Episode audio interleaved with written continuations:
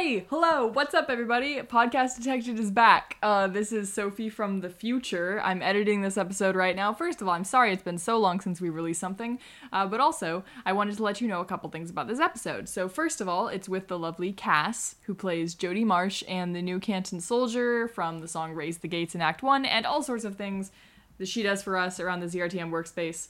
Uh, and we talked so much during this episode that I decided to split it into two parts. So, there are going to be two parts of hearing Cass. Uh, that's great for everybody. We love to listen to Cass. So, good stuff. Um, second, I recorded this episode on a day when there were lots of life things happening for me, some difficult things were going on, and I didn't think it was going to affect my podcasting very much. But then now, as I'm editing it, I'm noticing, oh, hmm, wow, I sound really tired and low energy and a little bit sad. So, just want to let you know, uh, I'm not super proud of my performance here, but Cass is so good that I didn't want you to miss out on her. So we're releasing the episode anyway. Um, we're releasing it in two parts, but just wanted to give you a heads up. Uh, if I sound a little less interesting and vibrant than normal, that's why. So, all that being said, I hope you enjoy the episode. Welcome to Podcast Detected, where we say good morning to the apocalypse and face every zombie with a song.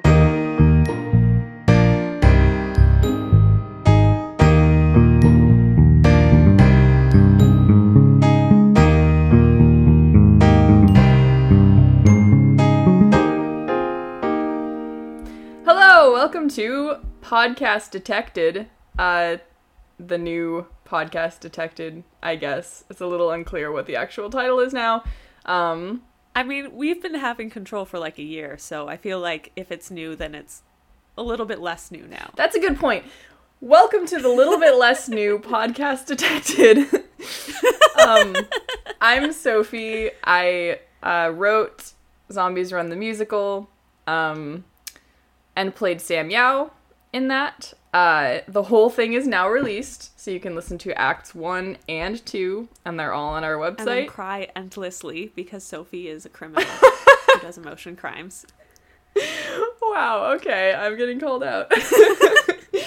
um, I say that affectionately. we love to cry here. That's why we're all involved in a zombies themed media. That's true. That's true. I feel like uh, she's already made herself known at this point, but do you want to introduce yourself to everyone? Yes, I'm very mysterious and good at keeping quiet. this is great. Um, this is why you asked me on the podcast, right? It's true. Uh, my name's Cass. Hi, hello. Uh, I voice Jody Marsh. I've also um, done a few other things, mostly like downloading line art for some, uh, you know, bits for the acts, and then being involved, emotionally supportive on the Discord. Uh, telling people when they should be going to bed when they're in a different time zone than me and that sort of thing. yeah. Cass is like our mom.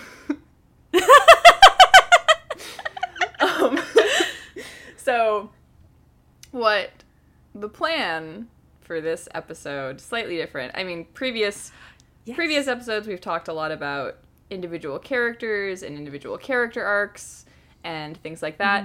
Um, the because we've released both acts one and two and can finally this is the first episode where we can actually talk about all of them together um, as a complete story instead of just little bits or little characters and we don't have to do the whole without spoiling anything uh, what are you looking forward to in We act have two? nothing to spoil besides the zombies run itself. exactly. So, uh, total spoilers for seasons one through three of Zombies Run. Um, uh, but if you've listened to the musical at this point, um, there are no more spoilers because they're all they're all out there. It's all happened. So, uh, we're going to talk a little bit about the whole thing, um, the story as a whole, and why some things happen the way that they do, and about different characters. We're going to jump around a lot.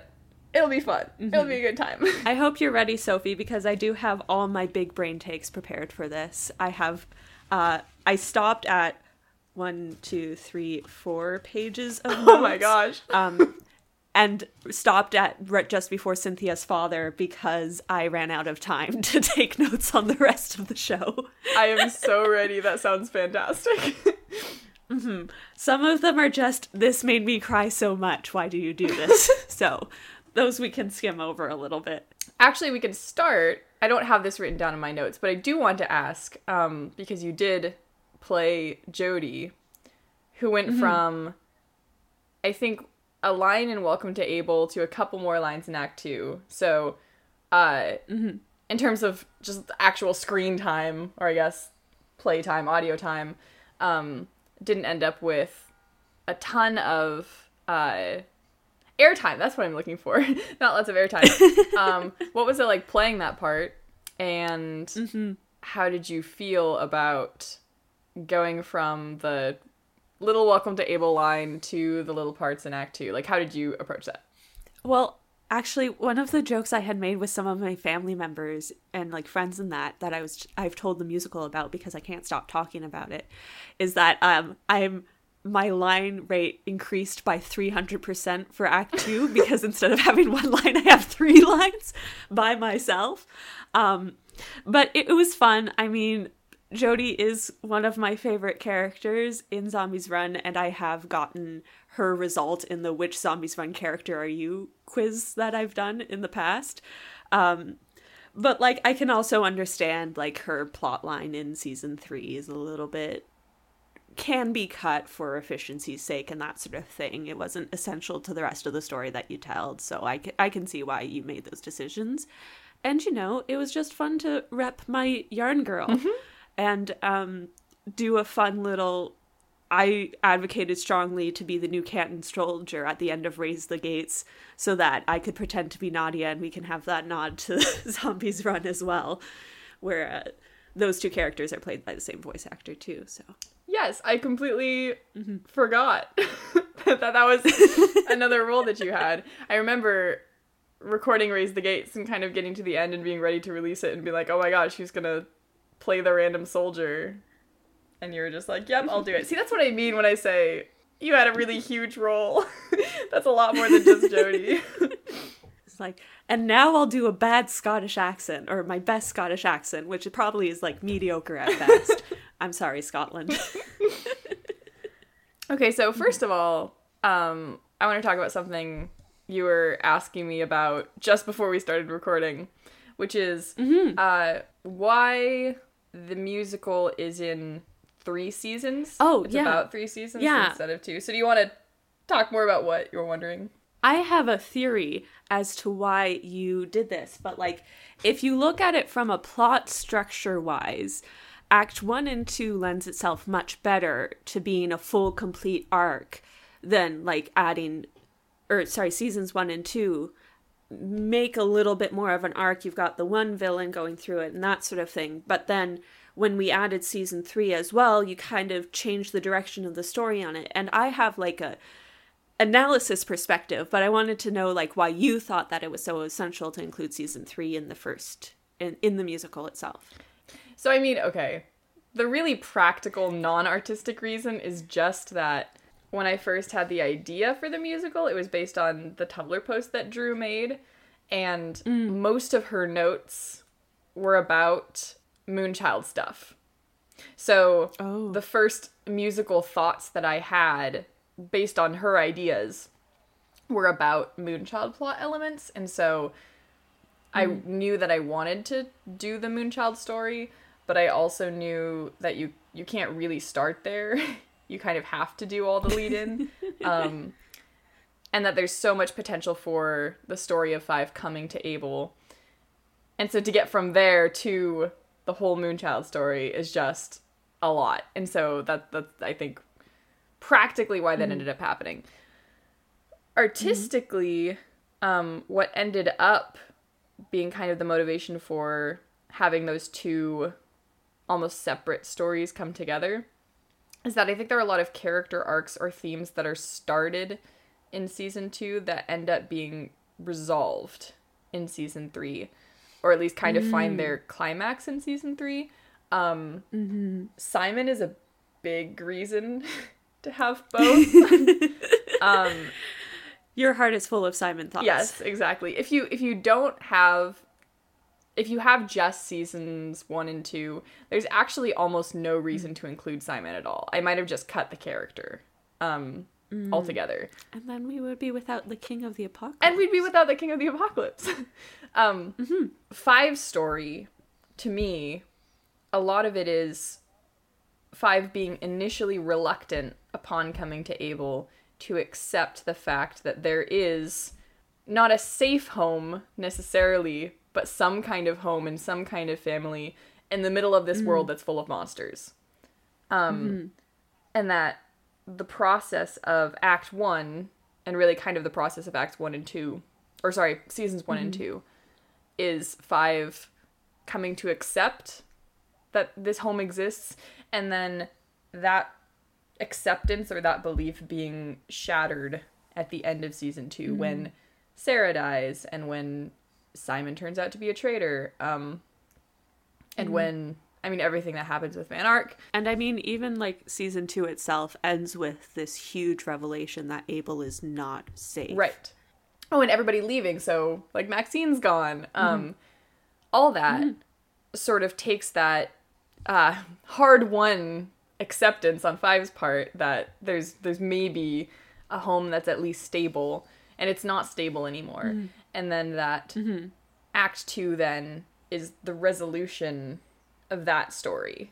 Um, mm-hmm. because I think I think I've said elsewhere that what the musical is really about is how love compels the worst of us to come back home. And that story can't really be told unless there's unless you leave. Someone has to leave hmm. home. And 5 at least emotionally and mentally kind of leaves Abel between acts 1 and 2. Mm-hmm. And Simon literally leaves Abel between acts 1 and 2. and Maxine and everyone else, they all leave Abel between acts mm-hmm. 1 and 2. And so I think telling that story meant also telling the story of season three. Um, mm-hmm. So yeah, I think I don't know. That's that's my answer to it. What was your theory?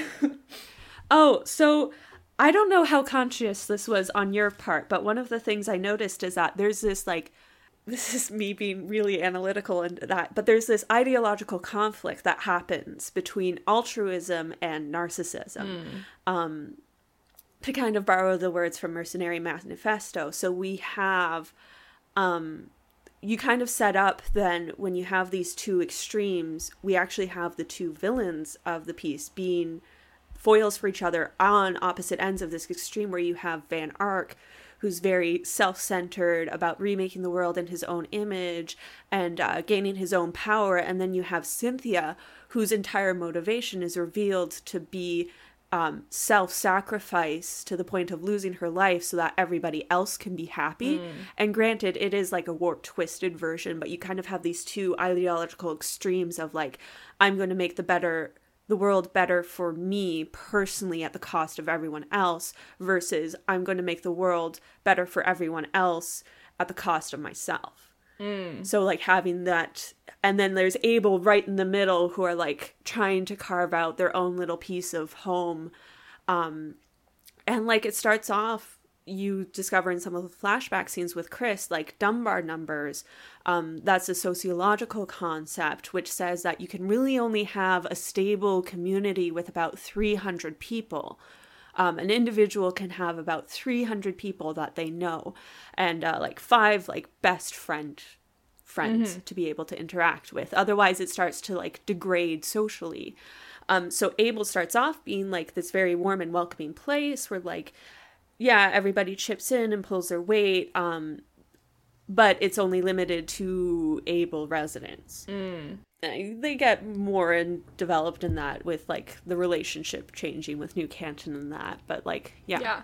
When you put it that way with the difference between altruism and narcissism, wait for the light I think is kind of the resolution of all of that because wait for the light is it's not narcissistic and it's not really altruistic either. It's just an mm-hmm. expression of love. And mm-hmm. I think one thing that was really important to me when writing that song is that what Sam says, the the final lines, and he says this, I mean he repeats it, is the when I think that life can't be worth the work of going on. It's not I find my value or worth in some other person, even this person that I love. It's uh, whatever lives beyond the sky. Thank you for my life, which is an acknowledgement of worth of his life and his life being a gift. Um, So it's rooted in love for another person. So it's not narcissistic, but it's also not self giving to the point of self destruction. So I think that kind of ties together all those ideas. Um, speaking of that song, if there were one song, or if you were to pick one song that were like the heart, like what the whole musical is really about, what do you think it would be? Like across both acts, one and two. Yeah, I was thinking about this. Um, I honestly think that it might be Voice in the Dark. Um, I mean, granted, that's the first one that you wrote, so it's kind of the center place, center place for the whole musical. Is like that's the foundation is Voice in the Dark, but like thematically, um, hope is something that comes up so strongly, especially with Sam's character, but like even with the other characters and that sort of thing, you see a lot of um, self sacrifice with the hopes that it'll mean something more. Like in Veronica with Chris and with I Will Be Waiting with Sarah and like that sort of thing. You're seeing these like characters who are kind of passing the torch and like there's no certainty um there's no guarantees but like voice in the dark is also the main evolution of the if you can hear me which is a line that you use a lot um throughout the piece and that's kind of where it's you first it's literally one of the first lines that sam says is the hey if you can hear me it's the first words that are sung during the overture. But the way they gain weight in voice in the dark and that's where they become kind of symbolic of sam and five's relationship and sam and five's feelings for each other. Um that evolve eventually until like um i will always bring you home where it's the culmination of like this probably isn't going to work, but five if you can hear me. And it just gains and shifts meaning. And yeah, it's a really good line. Dang it. I wanted to have an argument about this, but I kind of agree with you. I think that's probably just true. um Yeah, because it's the first I mean, I think I probably said this after Act 1 released, but it's the first time that you actually mm-hmm. understand Sam's character at all. And it's sort of mm. I mean, okay, so musicals just structurally tend to start with an mm-hmm. there's your opening number and then as soon as humanly possible there's the I want song, right? Where it's mm-hmm. your main character with the thing that they want. Five doesn't sing, so uh, there's not really an I want song, but I think maybe A Voice in the Dark is the closest thing that we get to an I want song. Um, at least if you think about the musical as about Sam, if you think about Sam as the protagonist, I don't think he is, but I think you can think about it that way. I think A Voice. well, and you can also have like a protagonist who's not your main character as well. True. So True. And A Voice in the Dark really is his I Want song because he just wants people to come home. um, And Five's gone, literally gone, physically gone at this point. And so it's a little little archetype, a little symbol, mini version picture of what's going to happen when 5 leaves in almost a more significant way um, between acts one and two and throughout a lot of act 2 and then also of course when five is controlled. Um, which is why that the whole motif then comes back. So yeah i think i probably agree. I think the only other real candidate that i have is wait for the light. But that i think in terms of being like the heart of the musical is is less that's kind of a resolution to the overall themes or questions of the whole story. Um whereas voice in the dark really you can track through the whole thing I think it comes up and again, again, and again, and like is really good. Actually, I didn't mention it, but I had some thoughts. Um, so uh, I've been listening to a lot of Sideways on YouTube lately, um, because for reasons you are aware, but I have to be vague about for legal reasons. I have been looking into a lot of musical theory and like development of music myself. And um, Sideways uh, does a lot of analysis, and he talks about cats. so I'm going to talk about Cats for a little bit. Um, but Cats is really interesting structurally because it's a musical where you've got the big opening and then you've got the uh, I am songs instead of I want songs until like uh, Memory, which is the first actual I Want song within the entire show of Cats. Um, so it's really cool then the fact that Simon's character song is an I Am song and not an I Want song because you like you kind of see it for like Sarah in like Run for Your Life and a little bit with Janine for Raise the Gates. Like you kind of get a feel for their motivations and that sort of thing. But with Simon, it's just like, haha, good morning to the apocalypse. We've got to make the most of it. I'm going to play the ukulele and sing Waterloo and be a little bit ridiculous. And it kind of, you do a really good job with making that an I want or I am song instead of I want song of foreshadowing his later like actions and that sort of thing. Uh, so I thought that was really neat. Yeah, I hadn't really thought about that. Well, also, Simon's 1st real I Want song is of Masks and Monsters. Um, Yes. because he doesn't really allow himself to think about what he wants. Which is sort of one of his big problems in the whole musical, is that it, it takes him, he thinks he wants a certain thing without really thinking about mm-hmm. it, and then mm-hmm. discovers that he was wrong, but at a point where he thinks mm-hmm. it's too late to change it. Mm-hmm. Which is why we don't even get his I Want song until Act 2. Speaking of, of Masks and Monsters, I think you wanted to talk about the forgiveness. Oh, yeah. I was wondering, like, because we, y- you had written them kind of sequentially, um, Act One, and then you wrote Act Two. But forgiveness, when you first introduce it, is in of Mask and Monsters, and then it comes to a culmination, of course, in forgiveness. Um, but would you have incorporated that a little bit more, or would it be like a leitmotif that would play underneath dialogue for some of Simon's roles? Like, would you have done anything to introduce that into Act One, or would you just save it for Act Two if you could go into it and work on it more? That's a really good question. I don't I don't know if I would. And the reason for that is in Of Masks and Monsters, there's something that I really, really love about the song being basically two separate parts. And there's the initial sort of rage ballad um, that ends with the whole I should have died. And then kind of a pause. And then the first time you ever hear the Do You Believe in Forgiveness uh, motif, which is just so different from the beginning of the song. Um, it's so light Yeah, it's just like a 180 almost. yeah, and like like wistful. And to me, that's symbolic of like that's the moment that that little turn in the music to me is the mm-hmm. moment where you realize or you would realize if you didn't know seasons 1 through 3 um that mm-hmm. Simon is different or that something is different that he has learned something mm-hmm. between the last time we saw him and the time we're seeing him now. Fun fact I didn't really like Simon until that mission. Like, he was an alright character, but I really started to love Simon. When he's like, oh, you're actually really complicated and nuanced, and you have a lot of character depth to you. Ooh! Right. Exactly. Well, also, mm-hmm.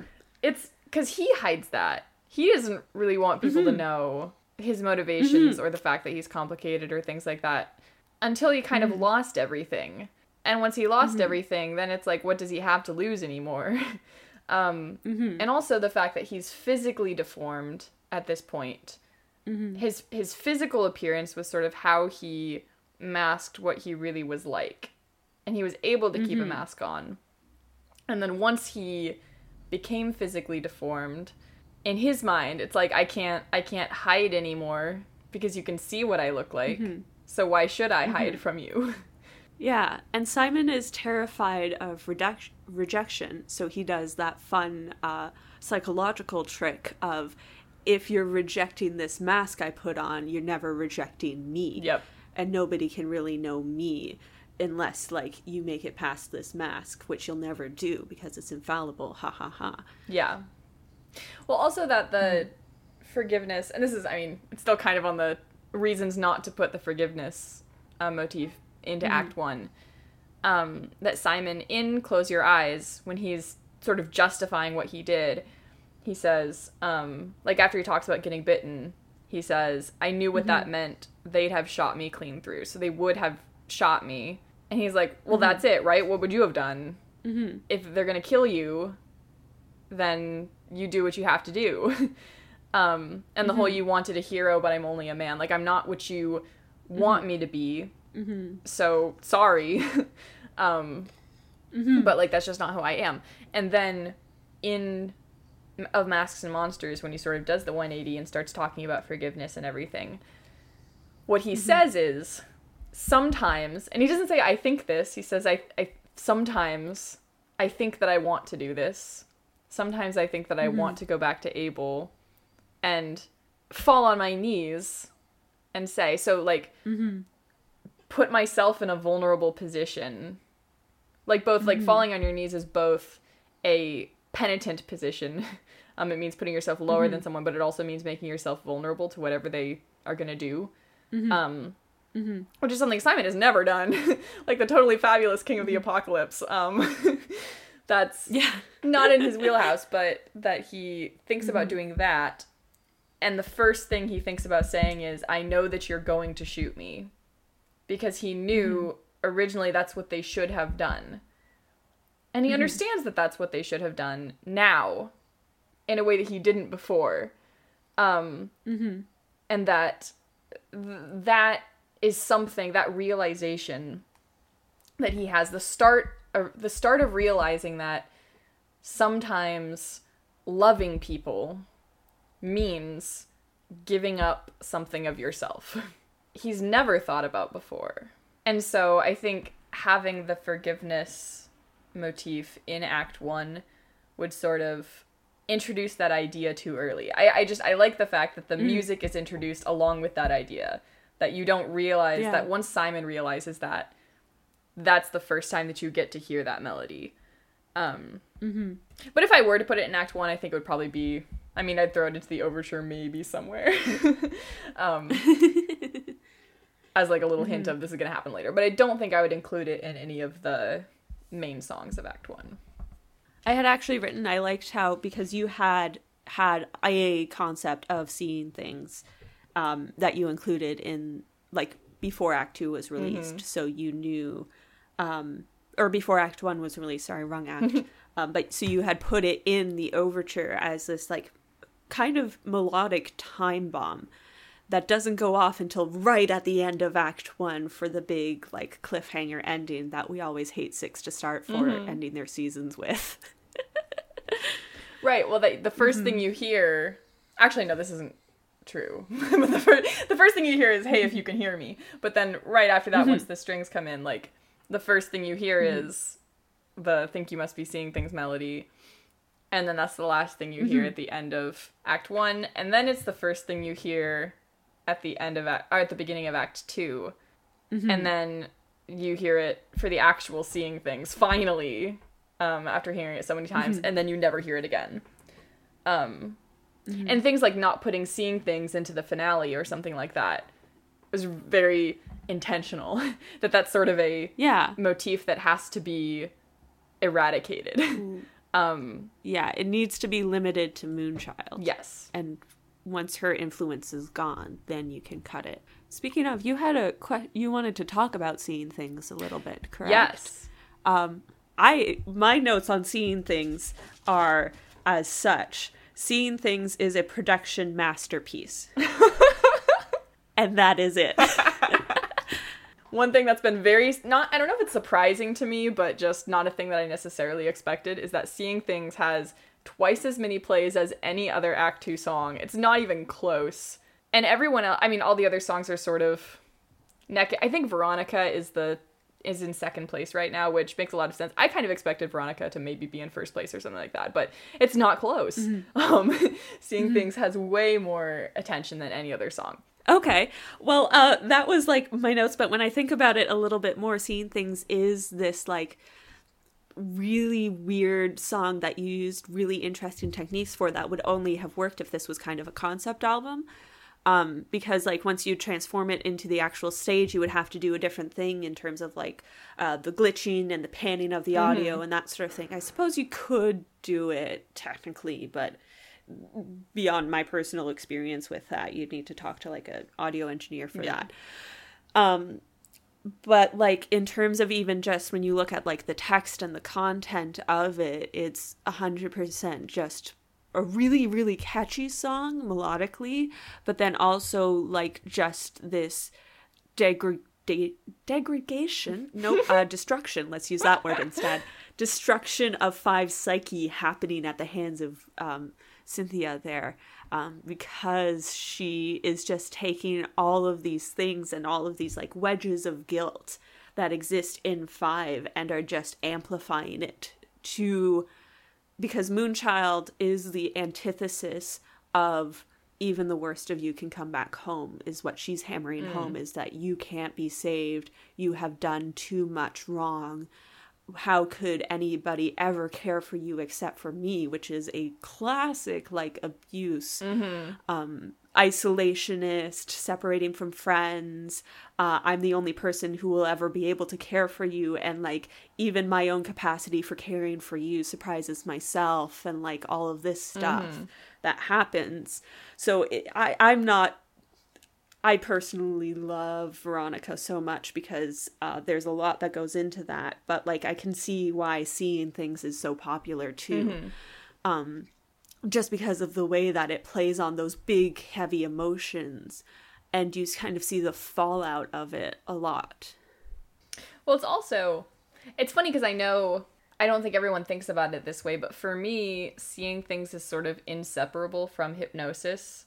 Like, mm. if I could have made them one track, I think I would have. And it wouldn't have been, mm-hmm. I mean, that would have come right before I'll Always Bring You Home and that probably would have mm-hmm. deserved to be in that same track and then it would have been like a 15 minute song or something immediately followed by the 7 minute Veronica so it would have been too long it wouldn't have worked and I had to break it up but the the contrast between the slow hypnotic one side of Moonchild that's sort of the mm-hmm. manipulative attractive side of Moonchild almost seductive you could say yeah yeah, yeah for hypnosis and mm-hmm. then the finally kind of getting control of five at the end and then going into the the whole mm-hmm. flashback and then into mm-hmm. the high strings and the sort of chaotic intro of mm-hmm.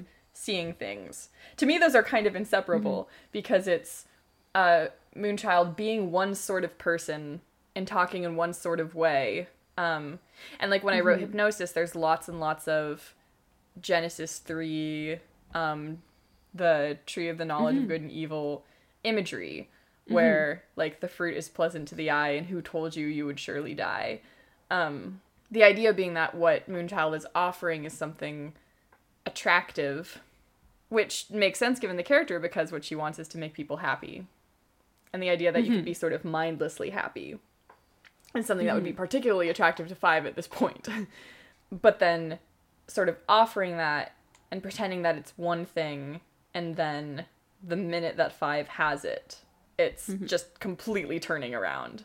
Um, to me, those things are kind of they work together. They're sort of inseparable.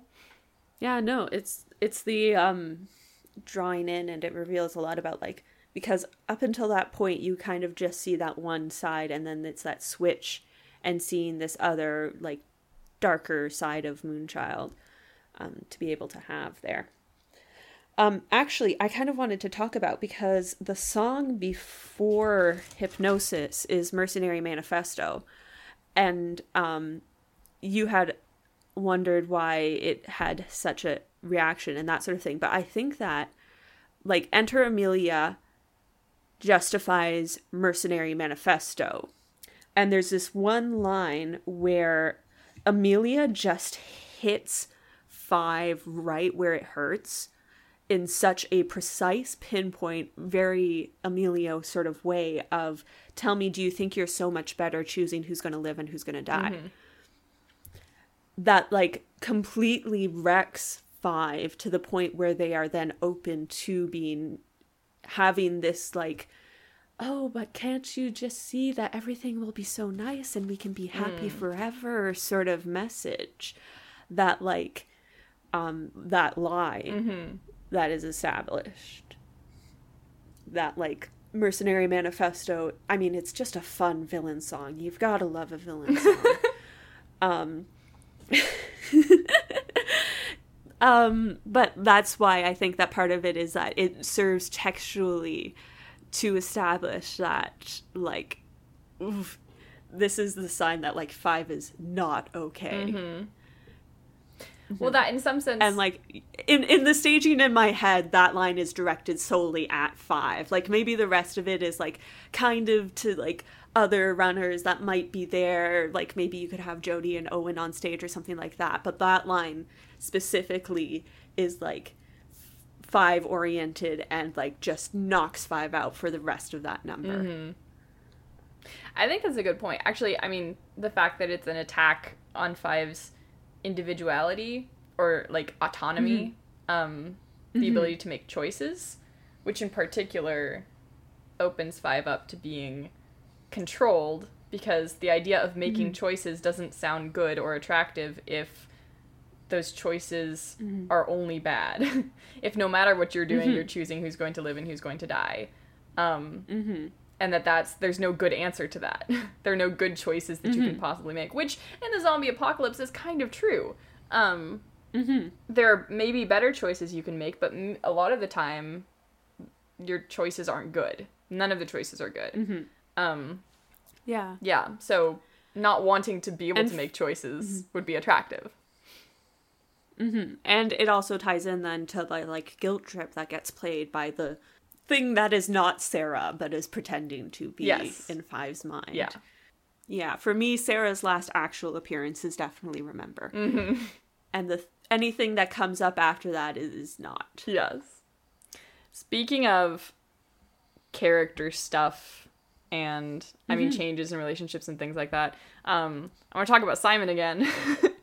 uh, I only want to talk about Simon. No, that's not true. But I, I did have this question about Simon. Um, So like throughout the musical, Simon's relationship with Five kind of takes a backseat to the relationship with Janine, and his relationship with Janine is really the last thing that's important in his arc.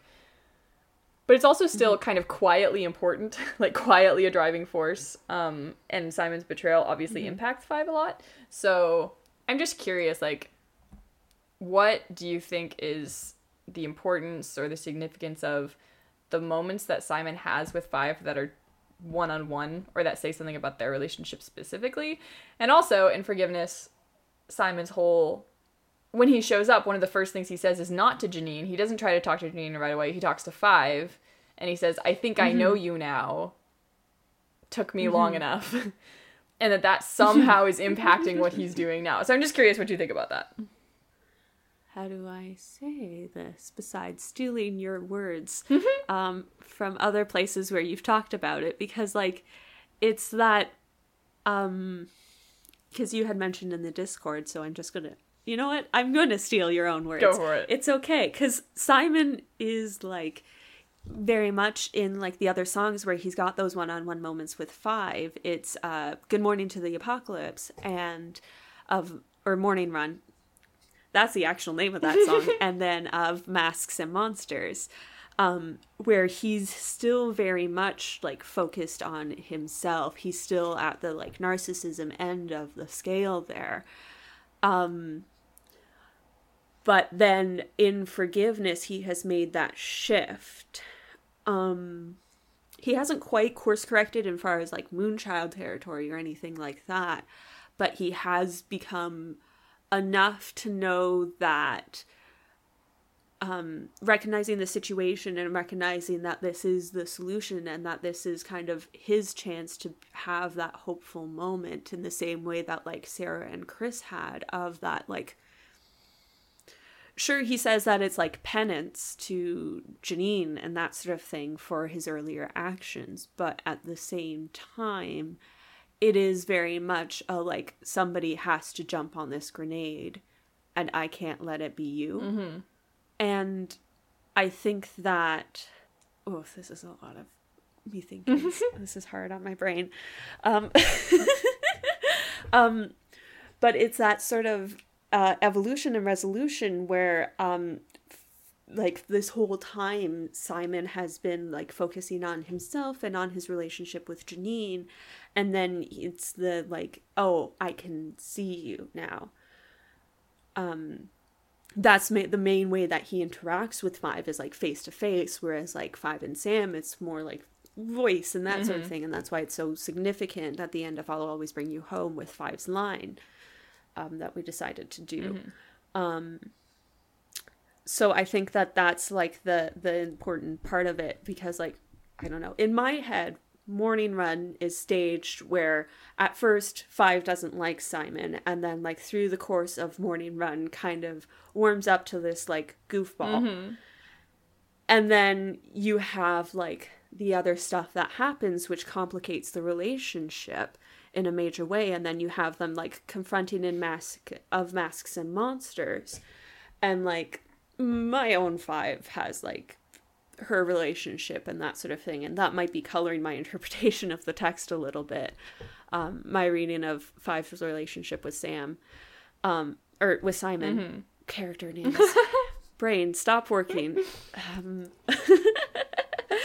um to the point but like throughout it most of it has been most of the emotional labor i don't want to like completely say mm-hmm. but like most of the like changes in the relationship have been on Five's part, but then you have Simon who's like turning around kind mm-hmm. of and is like, oh, like this relationship is also important to me. It's not the same sort as mine with Janine, but um it's still something that matters and you matter to me and now I can like see you as a person whose well-being is important to mm-hmm. me. And I think also just like the fact that Simon has so much guilt and mm. finally kind of opens his eyes and uncovers his ears enough to realize that five does too and that he kind of sees mm-hmm. that for the first time which he never noticed because he was so focused on himself and also i mean mm-hmm. this is just like and he's able to engage empathetically with five at that point right Right. Whereas he always could have. They always could have had that mm-hmm. connection, and they just never did because Simon didn't realize that mm-hmm. Five was the same. Was the same when it came to being mm-hmm. guilty, um, or feeling guilty. But also, I mean, there's just a little bit of mm-hmm. insight on why I wrote that the way that I did, or at least the whole um, you. I know what you think you have to do, what you think you've done, but it's not you it wasn't you, it's not you, it never was. Um, mm-hmm. One of my favorite books is The Brothers Karamazov uh, by Dostoevsky. Um, okay. And there's this scene, spoilers for Brothers K, so skip ahead like a minute if you don't want to hear about Brothers K. But um, the it's basically a murder mystery, and there's a father mm-hmm. and his three sons, and the three sons are super different. Um, one son mm-hmm. is a novice in a monastery. He wants to be a monk. He's just this pure, innocent, adorable little thing.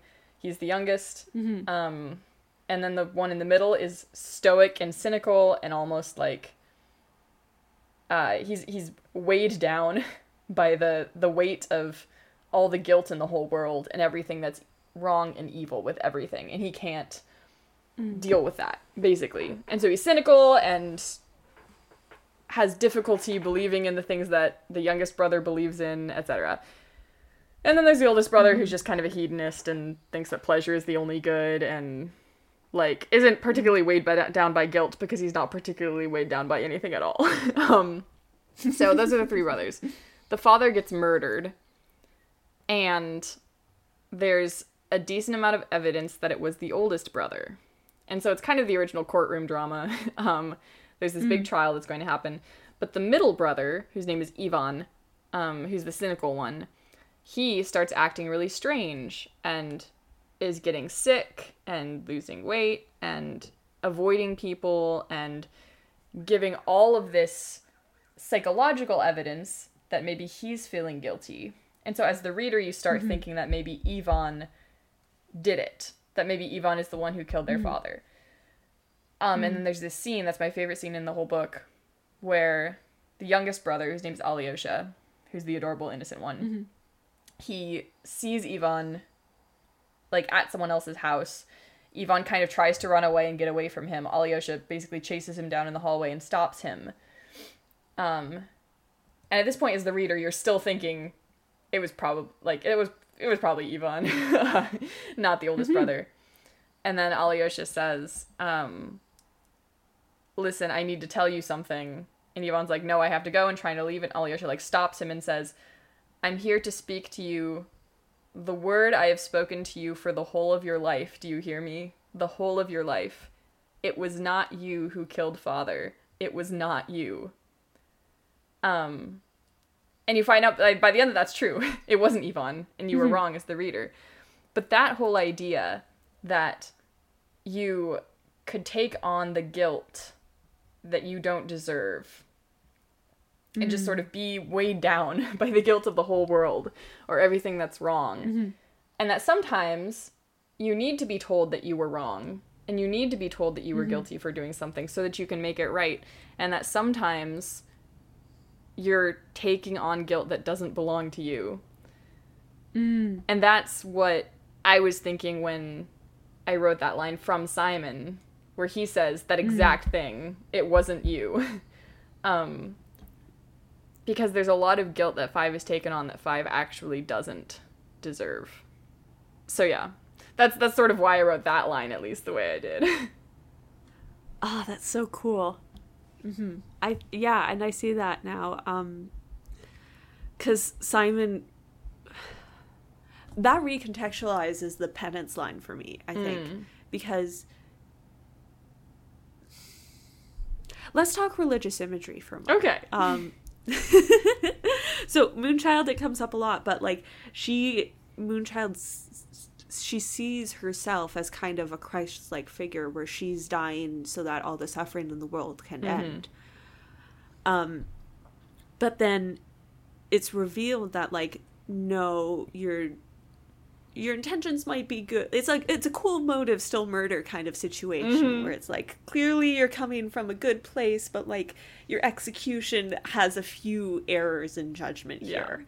Also, like living in a perfect world where happiness is forever is would be like nice, but we're also literally in the middle of a zombie apocalypse. So like we need to be able to like mourn incompleted relationships and like be able to uh, grieve what the world that we have lost even just looking at it from that perspective and like never mind on an individual level life as you know it is done. And you need to be able to like put that to bed. Um and to be able to like deal with like that like if you're happy forever then like you're not going to have fear responses when you see zombies. And like fear response is like an integral part of staying alive. Um so like all of this sort of stuff. And then simon comes on and he's like actually the christ figure in this case where he's dying. He's serving penance not just for his own sins but like by he kind of takes on 5s he doesn't take on the whole suffering of the whole world but he takes on five's own feelings of guilt of like a complicated relationship where like five feels responsible for archie and responsible for sarah and responsible for like the damages so like Letitia Greenwald and like Abel and all of that. And Simon's like, no, it's mine now. yeah. You parachute, you zip line away now. I've got this. Yeah. That's a really good point. And it actually um about the the penance line. So obviously Simon is like grew up Catholic. Um so his whole conception of penance is a Catholic conception of penance. Um but one thing that I think is really interesting is that the Catholic conception of penance, you know, generally is like, okay, so you go to the priest, you say I committed this sin, and the priest says, okay, um like for absolution, like to be absolved of those sins, what you have to do is go, I don't know, recite ten Hail Marys, whatever. You you do something that's usually a prayer sort of thing that is kind of unrelated to the sin. um that then absolves you of this sin. But an interesting thing is that that practice is actually kind of a morphing of a much older practice, which is the same idea, um, but instead you go to the priest, you confess a sin, and then the priest doesn't have to like assign you penance. But if they do, what they ask you to do is something that is meant to make you better or mm. help you make it right. Because the idea is that the thing that you mm. did is just making things a little bit more wrong and that you can make those things right. Mm-hmm. So for I mean this is just like a mm-hmm. petty little example, but if you went uh the older practice is if you went to a priest and said, "Hey, I've been spending too much time on my phone." um and that's making me ignore my family or uh neglect other things that I need to do or something like that, then the priest might say, "Okay, um cool, you're absolved of those sins. Also, go like don't be on your phone after 7 p.m. Just put it away at 7 and then don't be on your phone anymore. And that would be the older equivalence of like penance, where it's just something that's making it right or making you better. Um, and so to me, when Simon says it's penance, I think that's what it is. I think this counts. Is sort of him rediscovering uh, that older way of thinking about it, where it's not just like a random thing. Um, It's something that makes it right. The mm-hmm. original thing, because what he does at the end of the song "Forgiveness," the in the ice cream tower, mm-hmm. is the inverse of mm-hmm. what he did. And that's why I mean the whole my eyes are finally open and I'm listening is the inverse of close your eyes and cover your ears. Um and that he's just undoing, he's reversing or making right the things he did that were wrong. So anyway, I didn't think about that before, but I thought about that when you started talking about the penance line. well, and that's it as well, is that Simon is searching very desperately for forgiveness. Um, and penance is an important first step in that because when forgiveness is never about the person who injured the other party, it's um, theologically, from my background, from what I understand, forgiveness is the injured party deciding to that the injury can be resolved and like can be forgiven. So that's why it's important for Simon that he's asking Janine for forgiveness um, because she was the most injured by his own actions there. Um, and she's uh, there are days when I think I do. Oh, um, because Janine's this really fascinating character um, as well, where uh, she's very much about risk reward all the time. And I'm going to use this after to transition to a, a different thing, a different question you had. Um, but Janine is very much running the numbers, deciding minimal risks, deciding like what is the least amount of sacrifices we can make for the most benefit is like her whole thing. And then Simon's here and he's like, I know that like that I messed up. I know that I hurt you and I hurt Abel and I hurt everything you stand for in the past. Are you still okay with me after that? Mm-hmm. Kind of like I am sorry legitimately and I'm prepared to do something that proves my words. And she's like, yeah, okay. Mm-hmm. Because she can see that and see the honesty and see like in a sense this is him emotionally getting on his knees in front of her and saying like here it is. Mm-hmm. i don't have any excuses. I'm sorry. Mm-hmm. And her accepting that and offering forgiveness and saying you're doing the right thing. On that note, um, one thing that gets me about Janine is that she is a certain kind of person, and in general, mm-hmm. she just kind of is pretty straightforward, at least in acts one and two, and like seasons one through mm-hmm. three. There's a lot of her character that's mm-hmm. very, I mean, because she has a military background, she's just very no nonsense. Mm-hmm. um, she does what she needs to do. Uh, but that at least I think especially in the musical she has a little bit of an exception for Simon. And an exception that she doesn't really understand. Like in in the first act when um it's clear that the traitor has to be Simon and she's like, mm-hmm. "No, it can't be. It's got to be 5 mm-hmm. And Sam's the one who mm-hmm. realizes, "No, it has to be 3." And there's the whole why can't you see what everyone else knows?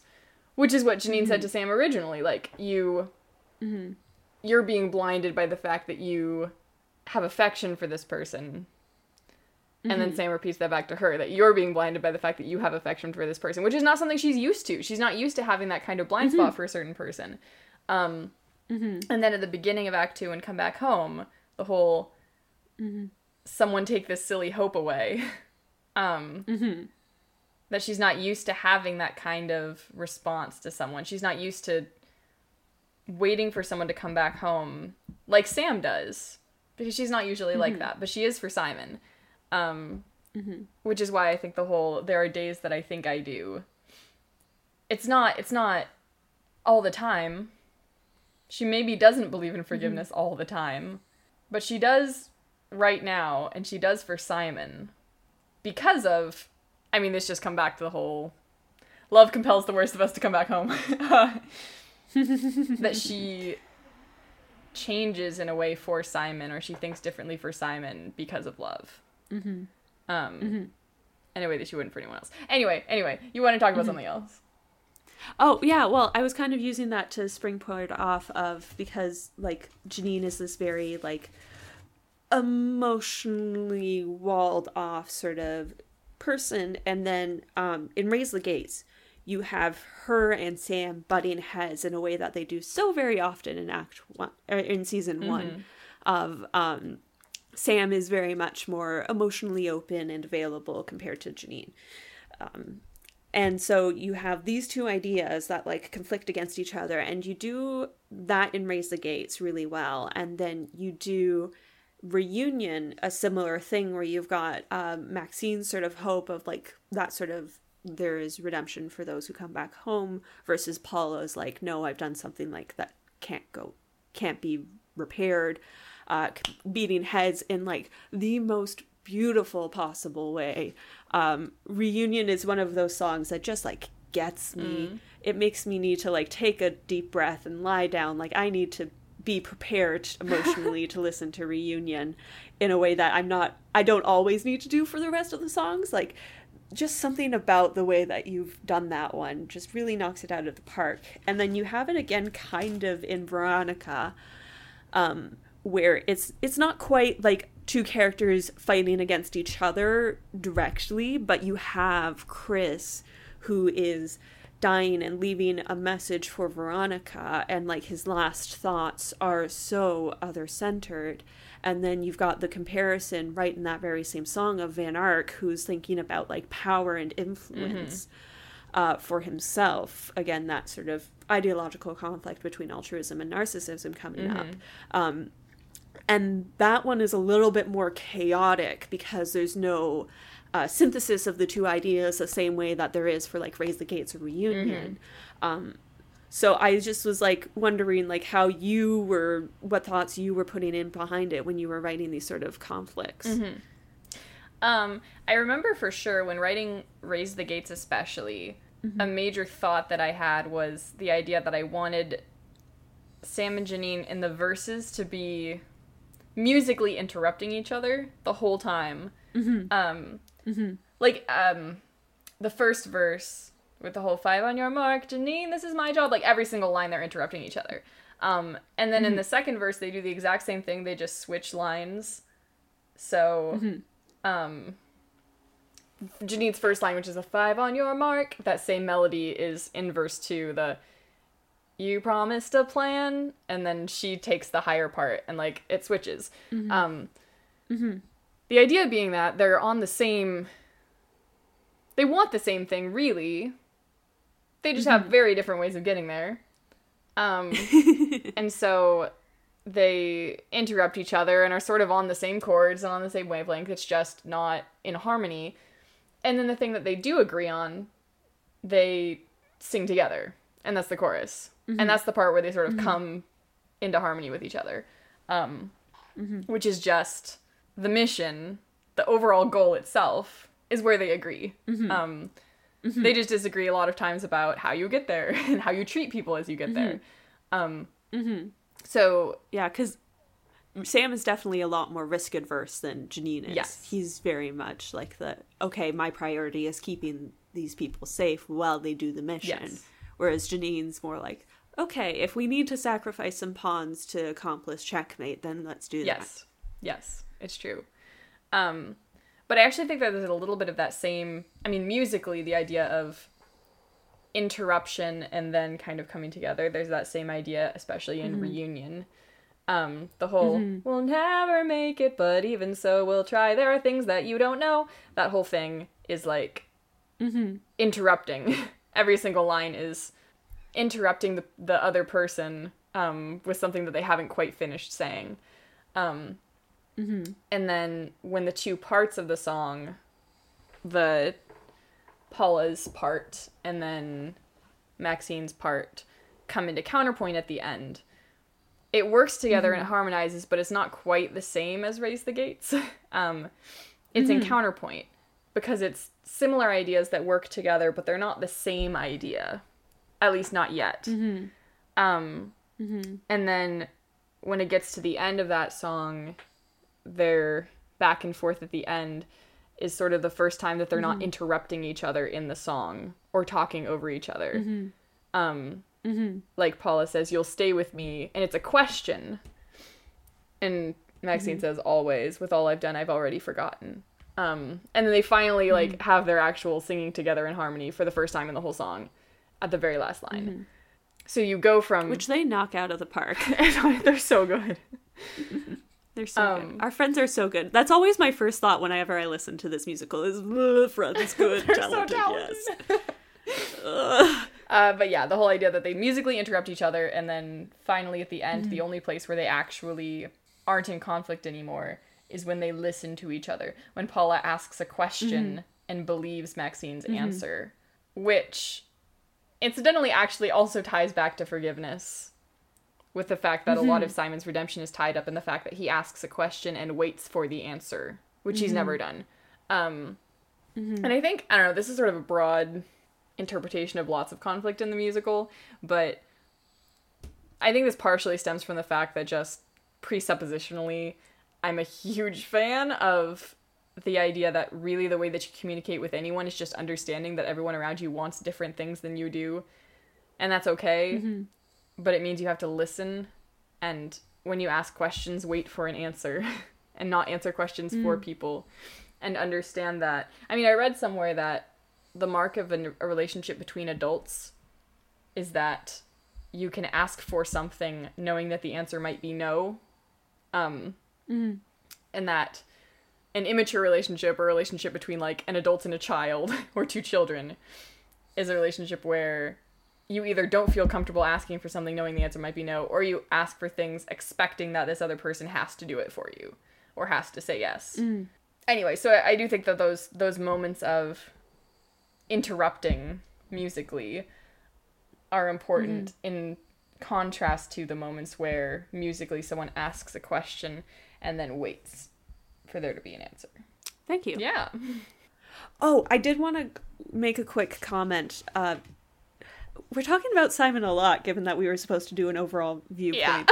um, but I just I wanted to point out that something that you really do, um, and there's two different ways that these three characters are linked. So Simon, Van Ark, and Moonchild all are like they're kind of foils for each other. They kind of play off of each other in different ways. I mean, like we said, we have the two uh, antagonists in Van Ark and Moonchild who are on opposite ends of the ideological spectrum. But then we have Simon who like has character development that like moves along this sort of scale and ends up in a different place than where he began.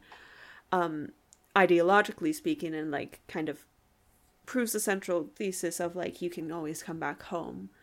Um, and home is a place where you're willing to make sacrifices for other people, to be engaging in them with love and community and belonging and acceptance. And so the, the ways that you link them is really interesting because, um, first off, they're all the characters who like use explicit institutional religious imagery, whereas like they make specific references to like Cain and Abel, the Garden of Eden, um, penance as like an institution, like as a Catholic concept, whereas like other characters talk about like spiritualism and spiritual beliefs, like Sarah and Sam both talk about something beyond the sky. So it's not quite as like specific as like um Cain and Abel or Satan, Garden of Eden, that sort of stuff. Um the other way is that they all have at least um we've headcanoned Van Ark, but there's implications that su- in the text that support it. They all have diegetically occurring songs. Um, Yep. which I thought was an, another great way that you kind of link these characters together is that like Morning Run is canonically Simon singing, uh, Stardust is Moonchild canonically singing, Cain and Abel is Van Ark canonically singing in the space of the musical, whereas the rest of the songs are kind of like the music could be interpreted as just like the expansion of like extreme emotion or plot and that sort of thing. Um, and I thought that was a really neat uh, technique that you did. I don't know how intentional that was on your part to do. Honestly, I don't know how Um, intentional it was either because, like I was saying earlier, I write a song and then sometimes just completely forget the entire process of getting there. so I don't really know. And that's all we have for the first part of this episode. Uh, you can tune in soon to hear the second part where Cass and I keep talking about probably honestly more Simon. Um, for now, you can find me, Sophie, at on Tumblr at just another cricket. You can also ask questions or give comments about the musical uh, by going to the website zombiesrunmusical.wordpress.com. You can also find us on Tumblr at Zombies Run Musical. We're also on Instagram, unofficial Zombies Run Musical. Cass, you can find on Tumblr indelible coloring markers. That's indelible and then a hyphen coloring spelled with a U and then uh, markers. So go check Cass out. Uh, ask me questions if you want to, and we will see you next time. Stay safe out there.